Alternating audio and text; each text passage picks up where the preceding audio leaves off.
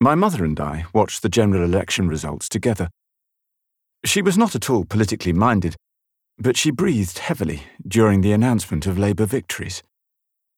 At one moment, she tapped me on my arm with a banana and asked, Which seats were those? Do you remember? Finally, after we had watched the Prime Minister's triumphant arrival at his constituency, she said, I'm not really depressed by what's going to happen to our family, but what will happen to the nation? My father wandered about the house smoking a cigar. He wore corduroy trousers, a flannel shirt sagging at the neck, and a tweed jacket with a long slit up the back. He did not possess a single lightweight pair of trousers, a single lightweight shirt, pair of pants, or pyjamas. Everything he wore was thick, heavy, and kept in mothballs when he wasn't wearing it. A born pessimist, who always expected the worst to happen, he was not in the least upset by the election results. He wandered around the house much as on any other night. Hello, hello, this is clever, he said to himself in a loud voice, and then, Now, what are these things doing here? Again and again, my father went downstairs to turn off lights, lock doors, get a glass of beer, or check that I had not been downstairs and turn the lights on again. From my bedroom, I could hear his tread on the staircase, the change clinking in his pocket. Now he was pausing outside my door, breathing heavily through his nose. Now he was downstairs again, wrenching open an ill fitting drawer and fumbling with an outer door. Soon I heard footsteps on the paving stones below my window. A few minutes later, he entered my darkened bedroom. It's 29 degrees outside. Three degrees of frost he said solemnly. Life at home always remained on this level. Sometimes, the big event of the week was the arrival of the dog's meat, held aloft by the pet shop man. The kitchen was the principal room. Several generations of dogs lay there in different positions, sometimes hammering their tails against a chair or screwing up their eyes as they pressed against each other's sides.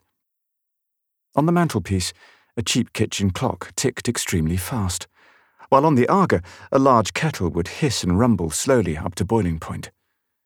My mother would curse the vegetables she was trying to cook. Go on, potatoes! Boil! My father often sat nattering at the kitchen table, a crumpled newspaper in reading position on his lap. Sometimes he attempted to tap dance on the cracked linoleum floor. Once he had slipped on something looked down angrily to see what it was, and couldn't help smiling when he found it was a banana skin.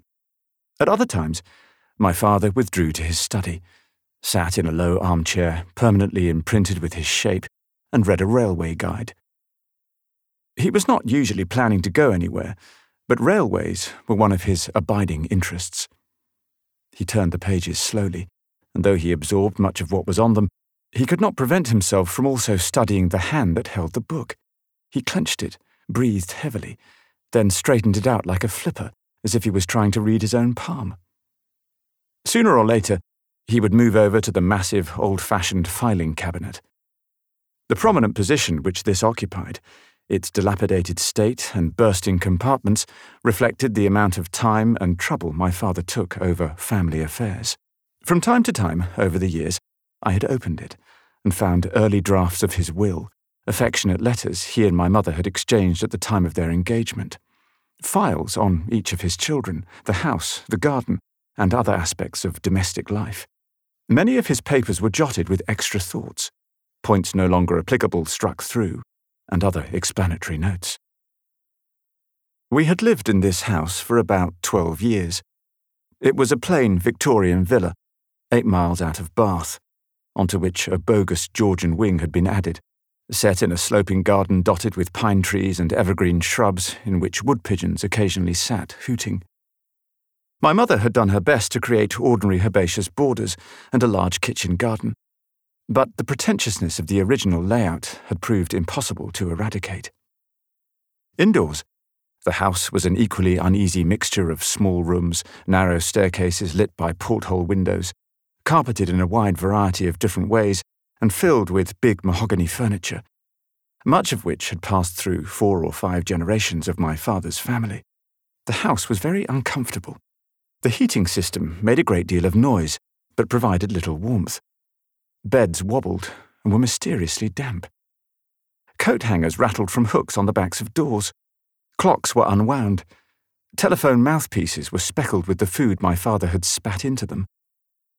The house grated on my young sensibilities, but my father seemed oblivious to things that would jar normal feelings. His bedside lamp was without a shade. He and my mother had occupied separate bedrooms for as long as I could remember. The hot water never came to his bathroom, and his medicine cabinet, crammed with sticky tubes of ointment, cod liver oil pills, and other old fashioned preventatives, hung off the wall at an odd angle. His bedroom was carpeted with a thick blue Wilton bought in a London house sale many years earlier, but his bed itself had two mattresses, which built it up to a disproportionate height, and beneath it sat a large chamber pot. My father was continually finding new ways to savage his surroundings.